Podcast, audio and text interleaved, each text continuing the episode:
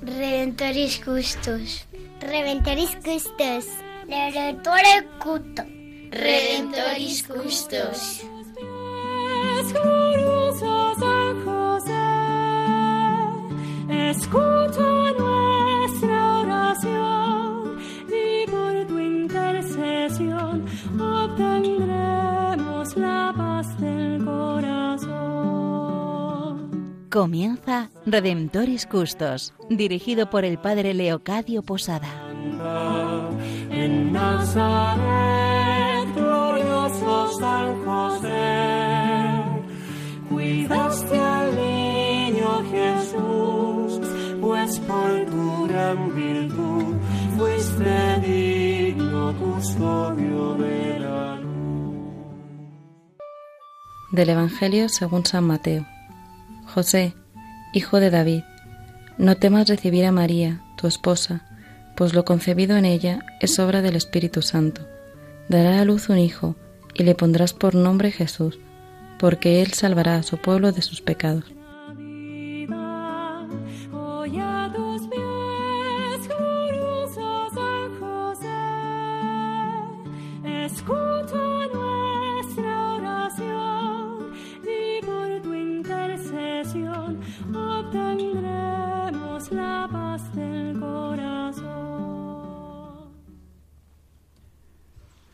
Bienvenidos a todos a este momento de oración. Pues sí, vamos a hacer un momento de oración, cada uno donde esté, en el coche, en la cocina, en la cama, caminando, haciendo deporte. Vamos a tener un momento de oración con San José, en este programa Redemptoris Custos, el custodio del Redentor. Nos podríamos preguntar, ¿conocemos al custodio del Redentor? ¿Conocemos a San José? Pues seguramente lo conozcamos poco, algo o posiblemente nada. Pues en este programa Redemptoris Custos vamos a intentar, entre todos, conocerlo un poco más. Y a San José, al igual que a Jesús y al igual que a María, se les conoce estando con ellos. Vamos a estar con San José. Y nos vamos a ayudar de un libro que estamos meditando, compartiendo en programas anteriores, que se llama La sombra del Padre, del autor Jan Dobradinsky. Vamos a acercarnos, como en los otros programas, a una escena que seguramente compartió San José con nuestra Madre la Virgen María. Ese momento en el cual nuestra Madre proclama el cántico de alabanza más hermoso que se haya hecho al Señor, el Magnificat. Contemplemos a José, escuchando de María este cántico de alabanza. Vamos a acercarnos a esta escena, vamos a introducirnos en la escena, y que San José, al igual que nuestra Madre la Virgen María, nos ayude a todos a ser hombres de oración, a ser mujeres de oración, a ser hombres y mujeres que vivamos en la alabanza, como vivió la Sagrada Familia, Jesús, María y José. En el programa anterior hablamos de la visita de María a la casa de Lázaro en Betania, cuando este es solo un bebé enfermo de muerte, y cómo llega en compañía del anciano Simeón, después de ayudarle a pesar de estar encinta. El niño es sanado por intercesión de María, que continúa su viaje de visitación a su prima Isabel. Aunque sabemos que es una historia novelada, me parece increíble cómo el autor enlaza a los diferentes personajes con las Sagradas Escrituras. Sabemos que Jesús acostumbra a parar en la casa de Lázaro, de Marta y de María en sus viajes entre Galilea y Jerusalén. Y está claro que las familias eran amigas, casi familia. También como María, ahora embarazada, coincide con Simeón, que sabemos que es el anciano que está esperando en el templo cuando el niño Jesús es presentado. Pues sigamos ahora con el relato del viaje de María encinta para ver a su prima Isabel, madre de Juan el Bautista. Ahora leeremos parte del capítulo 13, que se centra en ese maravilloso encuentro entre María e Isabel.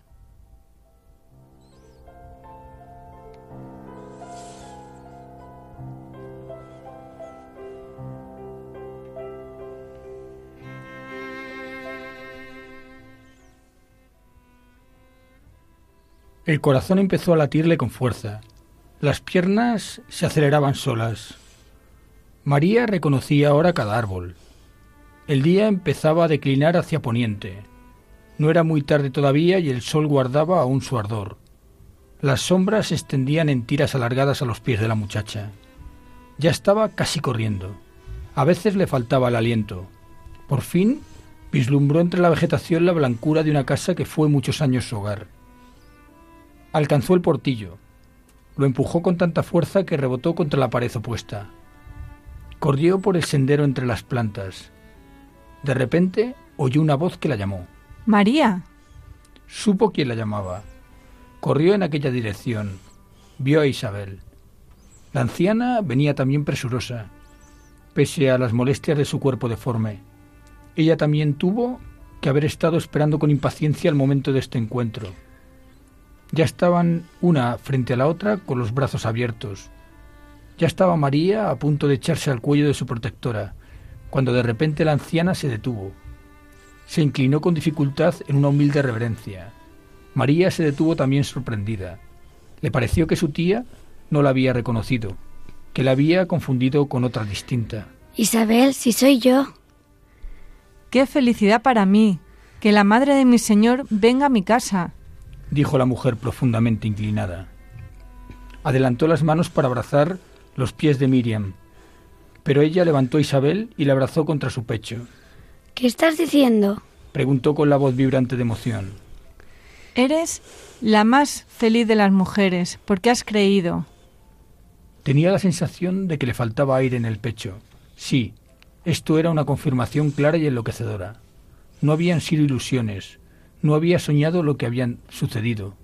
Apretó las manos contra su pecho dilatado por la alegría. Él estaba aquí.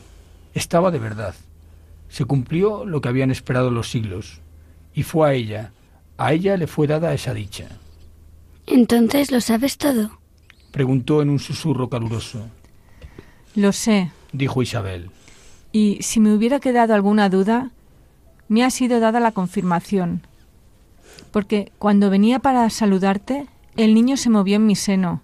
Por primera vez, ha dado una señal de que vive, que su vida no es una ilusión.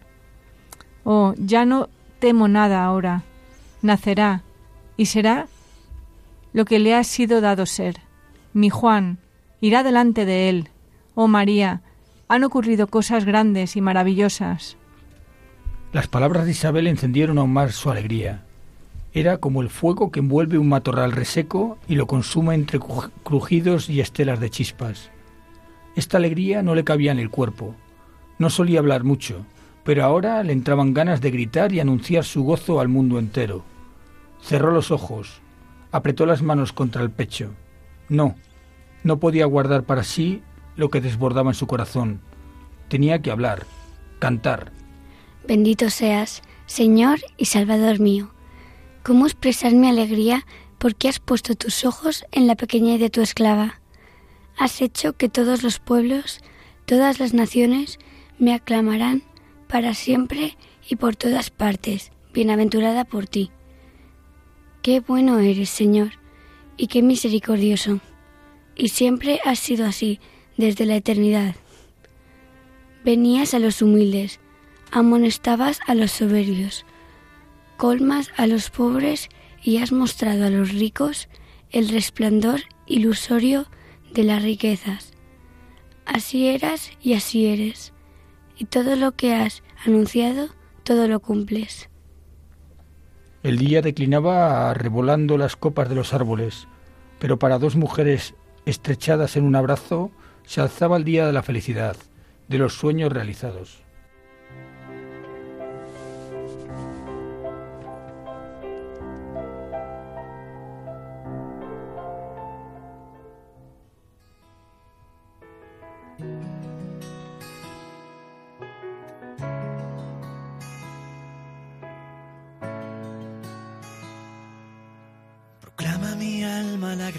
De Dios, se alegra mi espíritu en Dios mi Salvador, porque ha mirado mi humillación.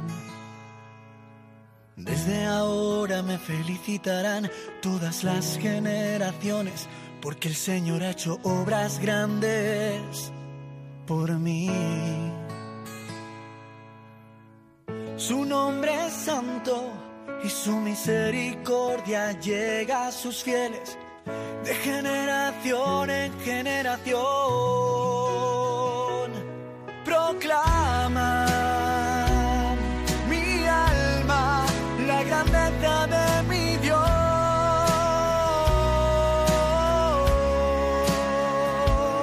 Proclama mi alma la grandeza de mi Dios.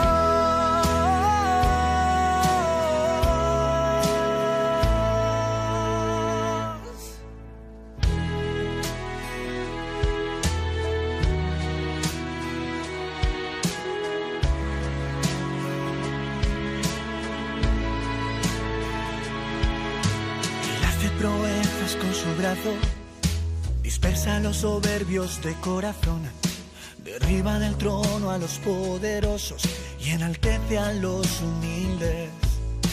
A los hambrientos los colma de bienes, a los ricos despide vacíos. Auxilia a Israel acordándose de su misericordia, según lo había prometido a nuestros padres, en favor de Abraham y su descendencia por siempre. Proclama mi alma la grandeza de mi Dios.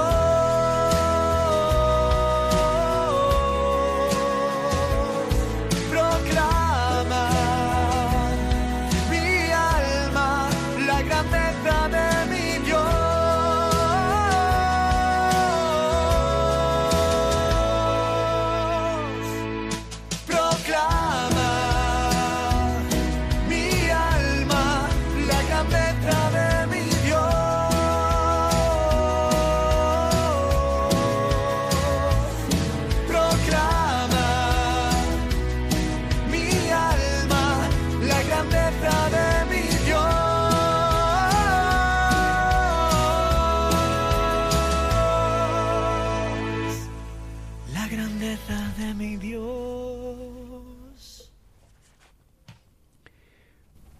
Estamos en este tiempo de oración. Radio María es sobre todo un espacio de contemplación y estamos contemplando con María la vida de San José, siguiendo la obra del autor Jan Dobradinsky, que se titula La sombra del Padre. En este tiempo de oración, en este espacio de oración, estamos con vosotros Rubén García, Eva Ara, Julia García y quien les está hablando el Padre Leocadio Posada.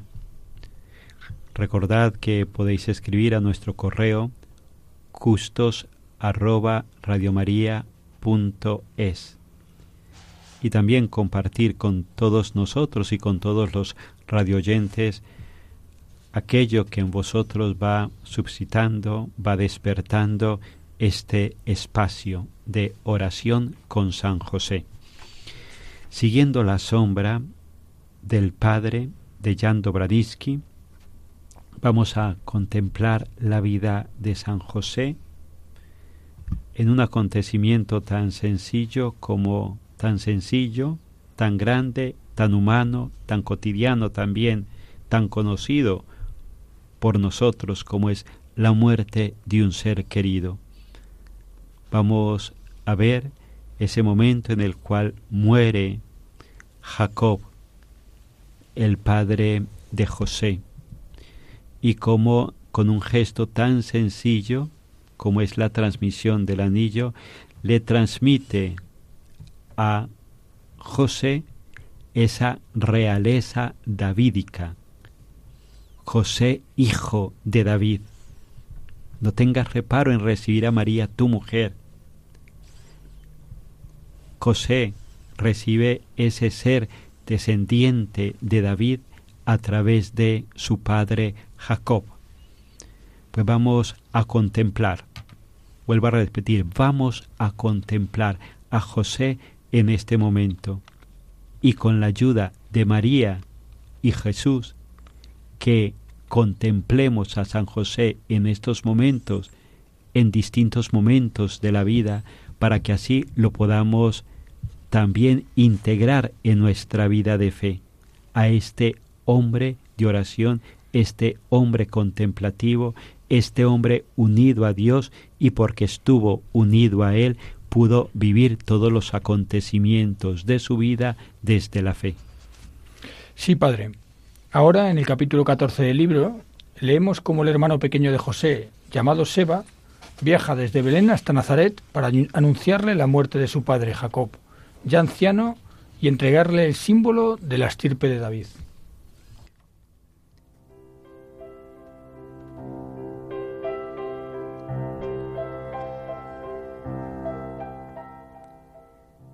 Hizo entrar a Seba en casa y le atendió con cariño. Después de anunciar la noticia que traía, Seba ya podía afeitarse, cortarse el pelo, ungírselo, desprenderse del saco de luto y vestirse con su ropa habitual. Sentado a la mesa, el hermano menor le contó a José la muerte de su padre. Jacob murió tranquilo tras haberse resfriado con los primeros fríos. Antes de morir habló mucho de José. Preguntaba por él. Se alegró al enterarse de que José había encontrado por fin una muchacha con la que quería casarse. Soñaba con la prole y la vuelta del hijo mayor a la cuna familiar. Recordó a sus hijos que la antigua campa de David había de ser propiedad de José, independientemente del momento de su regreso a Belén.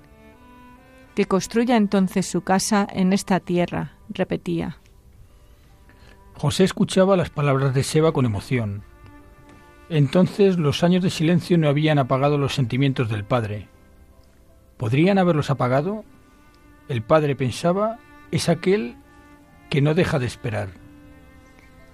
Al terminar su narración, Seba metió la mano en el bolsillo y sacó un objeto envuelto cuidadosamente en una fina piel. Lo abrió y José vio entonces el anillo, un trozo de oro grueso, informe, que antaño había representado probablemente algo, pero había perdido hoy toda forma reconocible. Recordaba el anillo en los dedos descarnados de su padre. Según la tradición familiar, procedía de David y había sido sin cesar propiedad del mayor en la familia. Nuestro padre mandó entregártelo a ti, dijo Seba. Luego tienes que entregárselo a tu primogénito. Nuestro padre decía: me apena no poder oprimir contra mi pecho la cabeza de mi hijo José, porque tendrá un hijo sin lugar a dudas. Sin decir palabra recogió el anillo. El aro era estrecho, el anillo le entraba con dificultad en el dedo, se lo quitó y se lo quedó en la mano. ¿Entregarlo luego al progénito? ¿Al primogénito? Pensaba, nunca tendré ese primogénito. Amaba tanto a Miriam que cuando le habló de su decisión no corriente, la aceptó sin vacilaciones. En el primer momento eso fue un simple reflejo de amor, pero ahora que María estaba lejos, empezó a pensar en los motivos que habían impulsado a la muchacha a formular un voto tan desacostumbrado. Lo que Zacarías consideraba como su deshonra, ella deseaba asumirlo voluntariamente. Quería considerar su renuncia como una donación. Como siempre, su audacia rozaba la temeridad.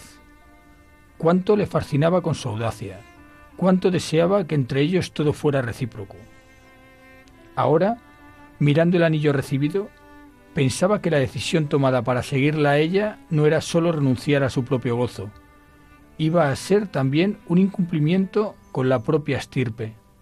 Desaparecería la rama principal del linaje. Se consolaba pensando que la familia estaba lo suficientemente extendida y que entre sus representantes habría siempre alguien cuyo hijo sería el Mesías. Y sin embargo, su decisión podía parecer como una ruptura del cordón umbilical que unía el pasado con el presente. Tal vez era preferible que Jacob hubiera muerto. Él, que fue incapaz de entender la espera de José, ¿sería capaz de comprender la renuncia de María y la aceptación de José para compartir esta renuncia? En esta escena contemplamos cómo, tras el anuncio de la muerte de su padre, que le cede el anillo de la estirpe de David como heredero, José se plantea la renuncia a tener descendencia, ya que María quiere ser su esposa, pero manteniendo la castidad en su relación. El autor habla de renuncia voluntaria de ambos y la aceptación de sacrificios para buscar un bien superior y estar más dedicados y cerca de Dios. Creo que el relato puede estar muy cerca de la verdad, de cómo dos personas que centran su vida en servir a Dios y aceptan sacrificios que seguramente seres humanos no podrían asumir solos, pero que con la ayuda de Dios sí pueden ser capaces de soportar. También creo muy importante que San José sea el primogénito heredero, pues, de la estirpe de David, y que así, aun siendo el padre putativo de Jesús, se cumplan en él las profecías del Antiguo Testamento. Y por último, se contempla en el texto la renuncia compartida por María y José, que aceptan voluntariamente la virginidad como medio de santificación. En el caso de José, incluso sacrificando la proliferación de su linaje, heredero del mismísimo rey David. Contemplamos a San José en este momento de su vida donde recibe esa herencia de su padre, ese anillo en el cual le transmite con un gesto concreto el que es descendiente del rey David.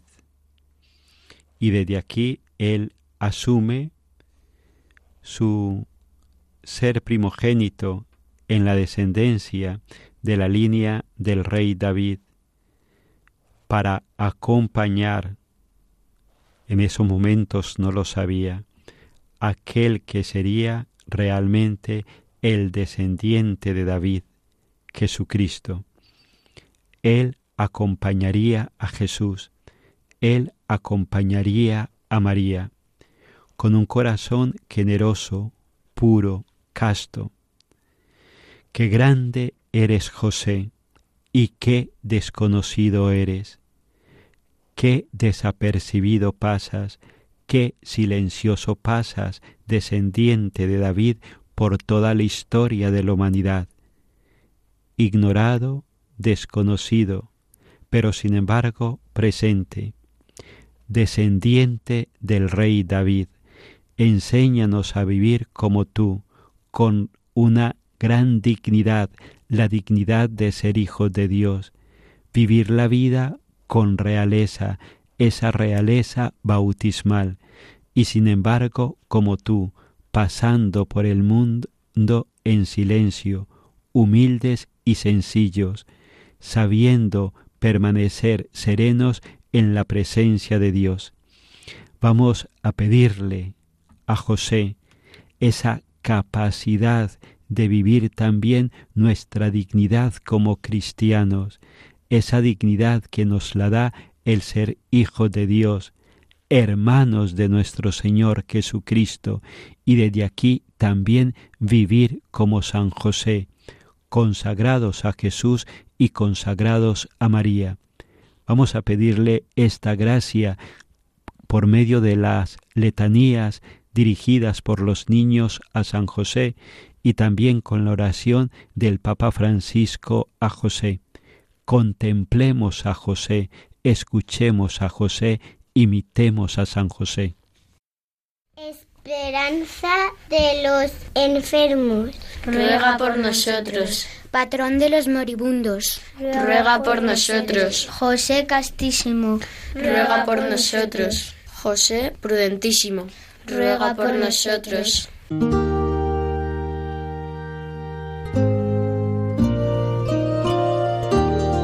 Salve, custodio del Redentor y esposo de la Virgen María. A ti Dios confió a su Hijo. En ti María depositó su confianza. Contigo Cristo se forjó como hombre. Oh bienaventurado José, muéstrate, Padre, también a nosotros, y guíanos en el camino de la vida. Concédenos gracia, misericordia y valentía, y defiéndenos de todo mal. Amén.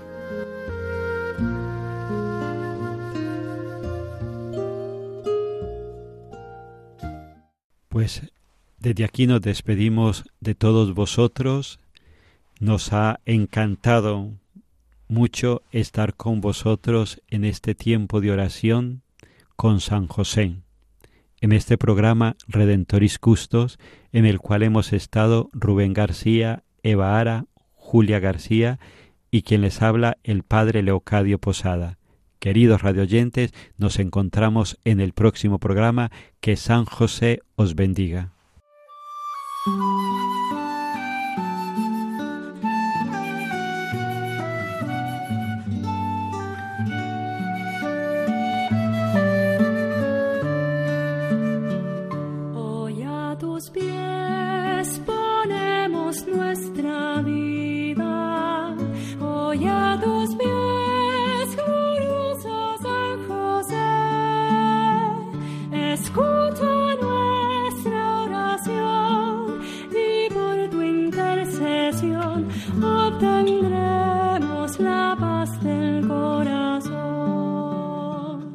Finaliza en Radio María, Redemptoris Custos, con el Padre Leocadio Posada. En Nazaret, glorioso San José, cuidaste al niño Jesús, pues por tu gran virtud fuiste digno custodio de la